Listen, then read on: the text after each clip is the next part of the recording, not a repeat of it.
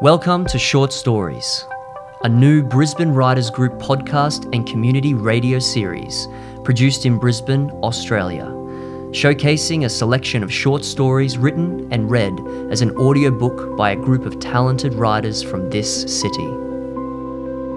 In this episode, we feature the literary work of Tom Jones, a writer who loves to escape into the world of science fantasy. Hi there, my name is Tom Jones, and I usually have to say something like, Don't ask me to sing, because I will, or something like that when I introduce myself. I'm retired these days, so it happens less than it used to.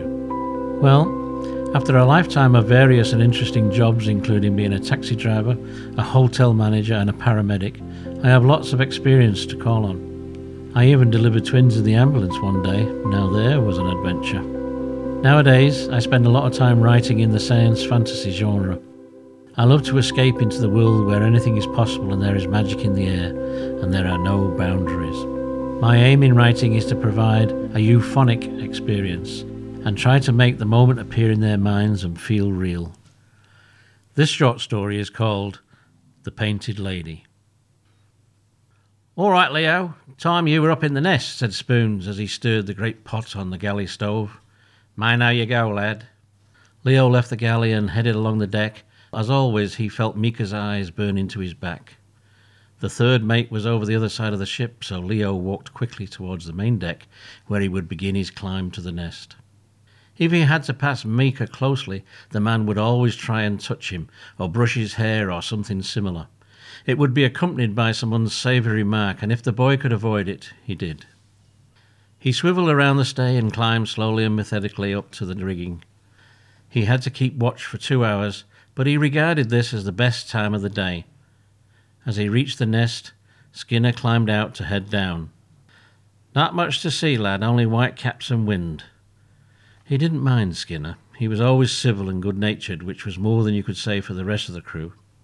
It was only Mika that scared him, though. Will we see land today, Skinner? No, lad, not for a day or two. Ship is all you need to worry about. Keep a sharp lookout for them. Leo took his place in the nest and looked through 360 degrees before settling back with his thoughts. He didn't have much time to feel sorry for himself. His days were full. First thing in the morning, he had to fetch water for spoons, and then down to the hole to get the vegetables, fish, and other foodstuffs that form the sailor's diet. Then he would get to peeling and chopping and all sorts of other preparations before tidying the scraps into a great stock pot. Breakfast was usually porridge, but every now and then they would cook a greasy kind of fish which smelt awful but tasted delicious. He had to wash the, all the utensils before he could have his own meal, and round about midday he would climb the rigging to the nest.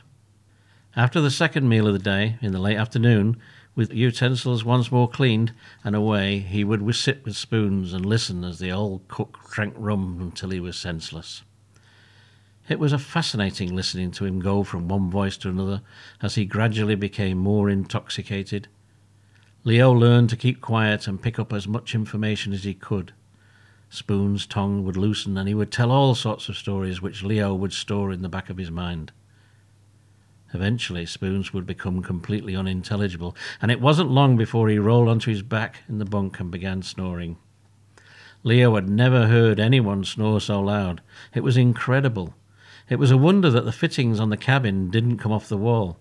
Despite this fact, it wasn't long before the boy was asleep himself. As Leo climbed down the last few feet to the deck, a hand ran up his thigh, and instantly fear and disgust roiled within him. It was Mika, of course. Ah, Admiral, did you spot any mermaids while you were up there? The boy lurched away from Mika's touch as a smile broke out on the third mate's face. Come on now, lad, don't be so churlish. His eyes only being friendly. Keep your hands to yourself, Leo stammered. Ooh, a bit touchy, are we, Admiral? You might like it if you relaxed a bit. Leo sped away, followed by the braying laughter of Meeker and his cohorts. When he reached the galley, he leaned back on the door to make it shut. Spoons looked around and said, Here, what's got stuck in your gizzard? Meeker, he replied. Ah, was the only reply from, about from the cook. Leo got to work ladling thick stew into pots, Gradually the smell soothed his fray nerves, but it still played on his mind when all done, and Spoons poured his first belt. The old cook mumbled about this and that. Leo pondered the danger from Meeker. Poor Jackie. Now here was a lad with a mountain of troubles. Leo's ears pricked up as Spoons meandered through a tale he hadn't told before. Jackie was with me for more than two years. He were a bright spark when he come up first aboard. Couldn't wait to sail. He was up and down the rigging like a bee on a flower. He were a lot younger than you, Leo, but he were a good worker. But then his mood changed and he was forever bad tempered. He went silent, wouldn't talk to anyone. Then finally he fell from the nest in the middle of the deck and splashed his brains everywhere. Some of the crew said he jumped, but I can't fathom that, you know. Can't fathom that at all. The boy waited for more, but the old man lapsed into a kind of reverie, and soon the snoring began. Leo was awoken by the violent lurch of the ship, which threw him to the floor. Spoons was wailing something about incoherent, but making no attempt to get out of his bunk. He realized quickly that a storm had blown up, and it was a nasty one. He ran to the galley and secured all the loose items, then went topside to see what he could do to help. A voice cried out to him, What are you doing up there? It was Skinner. I thought I could help, Leo replied. Best way you can help is by getting back to the galley and not disappearing overboard. It's a raker, it'll be short and sharp, but we'll be right. Now get back down below, lad. Leo did as he was told and sat out the storm in the galley. There was no way he could sleep, even though he would regret it in the morning. The storm lasted a couple of hours, as Skinner had said, and things got back to normal as it went on its way. The galley door opened and Skinner peered in. All okay, lad? Leo nodded. Spoons? Skinner looked in askance. He's asleep, said Leo. Well, he's the only one that is, Skinner said. Now try and get a bit of shut eye yourself, lad. We'll be docking tomorrow, so you'll be busy. Skinner turned and shut the door behind him while Leo went back to his bunk.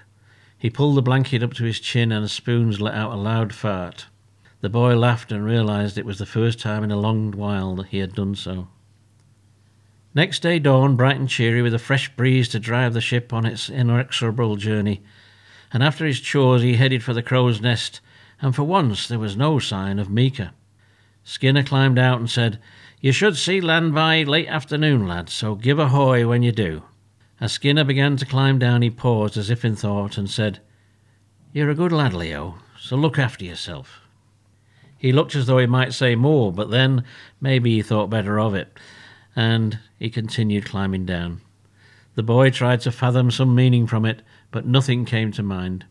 He sat back and ran his through his plans. He had no money, and he didn't think he would be getting any from the captain, so he might be able to work his passage on a ship home. He heard the far off squeaks of seabirds and looked in that direction, but no land was in sight. He thought of the story Spoons had told, and he was convinced that Jackie had been a victim of Meeker. He could tell that Spoons had regarded Jackie as a surrogate son and had been deeply distressed by his death. The quicker he put some leagues between himself and Meeker, the better, he thought. Almost at the end of his shift, Leo saw a headland lips into view. At first he thought it might be his imagination, but gradually the coast became more obvious. He rose to his feet and shouted, Land ho! Land ho! Ahead on the port side! Almost immediately a bell rang, and with the sound of running feet as men tumbled onto the deck, sails were adjusted and the talk became loud. When the boy came down from the nest, the land loomed large over the side of the ship. Buildings could be made out, and he guessed they would reach the dock within an hour. As he surveyed the scene, two sailors came from behind and grabbed him by the arms. One of them was Meeker. Whoa, settle down, Admiral. We're here to assist you to your new quarters. Though Leo struggled manfully, he could not shake the grip of the two full grown men. They rustled him below into a part of the ship he had not seen before. It reminded him of a cellar. In one corner lay a bunk, and across the bed two lengths of chain connected to ankle irons, which shone ominously. The two men shackled the boy, then pushed him backwards onto the bed. The captain likes you, Admiral, so he wants you to serve a second term. We'll be travelling down the coast in a few days, so just you rest yourself up. Meeker stared manically at the boy and said, I'll be down to tuck you in once Captain and the crew are gone ashore. Now, won't that be a treat, Admiral? The men strode away laughing as Leo reefed at the chains with a feeling of helplessness threatening to overcome him. He could sense the approaching threat of Mika and had no idea what he could do to protect himself. He sat on the bunk and tried desperately to think of a way out, but there wasn't any. Leo remained strangely calm as the hours passed by. Every sound put him on alert, but the panic he initially thought would overwhelm him had not eventuated. All attempts to slip the chains had proven fruitless. He could not escape. A small lantern provided the only light this far down inside the Painted Lady, and somehow it gave him hope. He thought of all the events that had transpired to see him end up in this precarious position, and wondered at the intricacies of fate.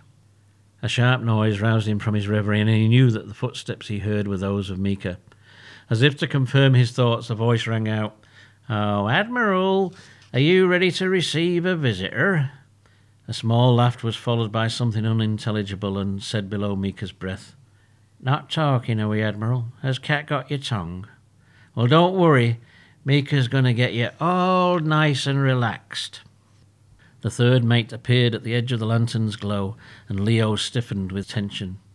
Ooh, I can see you ain't relaxed yet, Admiral. Here, try some of this. Mika tossed a bottle of rum, and the boy was forced to catch it before it hit him.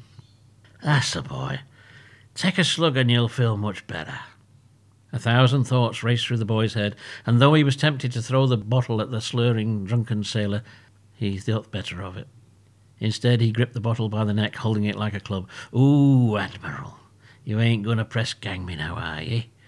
Mika lurched forward remarkably quickly and had hold of the boy before he could think to use the bottle as a weapon. The third mate eased himself down into the bunk, holding both the boy's wrists. His breath reeked of the bottle's contents, yet Leo could feel the sailor's strength and knew instinctively he was powerless to resist. His panic now arrived, and he screamed out, Leave me alone! Get away from me! At the same time, he struggled with all his might. Well, that's not very friendly welcome, Admiral. You's the same as Jackie boy. He wasn't friendly either. Leo struggled again to no avail. The sailor brought the boy's arms to his side and pinned him with his leg, leaving one arm free. He reached down and began loosening the boy's breeches. Leo screamed out again, Leave me alone, you scumbag! He struggled and got his arm free, but then felt the hand of the third mate strike him across the face. Aye, Admiral, you're as bad as Jackie, all right. But I calmed him down in the end, and he were quiet about it then. There was no need for him to take a swan dive off the rigging, though. It were only a bit of fun. Leo felt his trousers slide down the sides of his legs, and the shrill feeling of fear overcame him like icy water down his spine. Mika loomed above him, loosening his own belt. A manic smile sliced his face like a wound. Relax, Admiral, it'll all be over afore you know it. Mika gave a grunt, and though his smile remained, his eyes had an expression of bewilderment. His breath whistled through his teeth, and a voice sounded from the darkness. That's for Jackie, Mika. The likes of ye ain't fit to walk the earth. Leo recognized the voice of Spoons as the third mate pitched forward beside him on the bunk. A long, ugly knife protruded from his back, and the boy knew instantly that the third mate was dead. Spoons walked forward and slumped on the free edge of the bunk. Both of them sat in silence while the enormity of what had occurred sank in. Finally, Spoons broke the silence and said, Let's get those chains off you, Leo. We have a lot to do and it ain't going to be fun. The next few hours were a nightmare. Spoons found an old piece of sailcloth and they laid it beside the still form of Mika. Right, Leo, roll him over. What are we going to do, Spoons? This we is going to get rid of Mr. Mika, and he ain't coming back, that's what. They rolled Mika in the sailcloth and tied each end. A red stain spread across the cloth. The tight space and dead weight of Mika made it awkward to move him. When they hauled him through the trapdoor, Leo's hand became smeared with blood, and he almost vomited. After what seemed an age, they got the body to the ship's rail, Spoons tied an anchor to the makeshift shroud, and then looked to the boy. Don't you be losing any sleep over this un, boy. He would have killed you as soon as look at you. No parting prayer for you, Mr. Meeker. With that, he slid the corpse over the side, and a second later the splash sounded like the loudest noise Leo had ever heard. They stayed still and quiet for a while, but no one came to investigate. Now come with me, Leo. There's no way you can stay here. They'll beat the story out of you or you'll die first. Leo followed Spoons back to the galley cabin and washed his hands. Here, take this, said the old cook. He had put a silver florin in the boy's hand. Go on shore and hide. They will look for you, but the ship has to leave in three days, so they'll give up then. Don't get caught. That silver will get you back home where you should be. I'll finish cleaning up and be drunk before they get back. It'll be a while before they realise Mika's missing, and that should give you a head start. Now remember, don't get caught. With that, he ushered Leo from the cabin, across the deck, and off the ship. Whatever you do, don't get caught. Spoons turned and was gone. This has been a short story written and read by Tom Jones for the Brisbane Writers Group podcast. I hope you enjoyed listening to this new podcast called Short Stories from a group of talented Brisbane writers. Don't forget to subscribe to this podcast so you don't miss a story or the next episode. Search for more short stories on Spotify or wherever you listen to your podcasts. For more information on our writers, head to our website, brisbanewritersgrouppodcast.com.au, and click on the Writers Contact page. Short Stories from the Brisbane Writers Group podcast is a Brisbane Podcasting Centre production, supported by Brisbane City Council, the Queensland Government, and the Community Radio Network. Thanks for listening.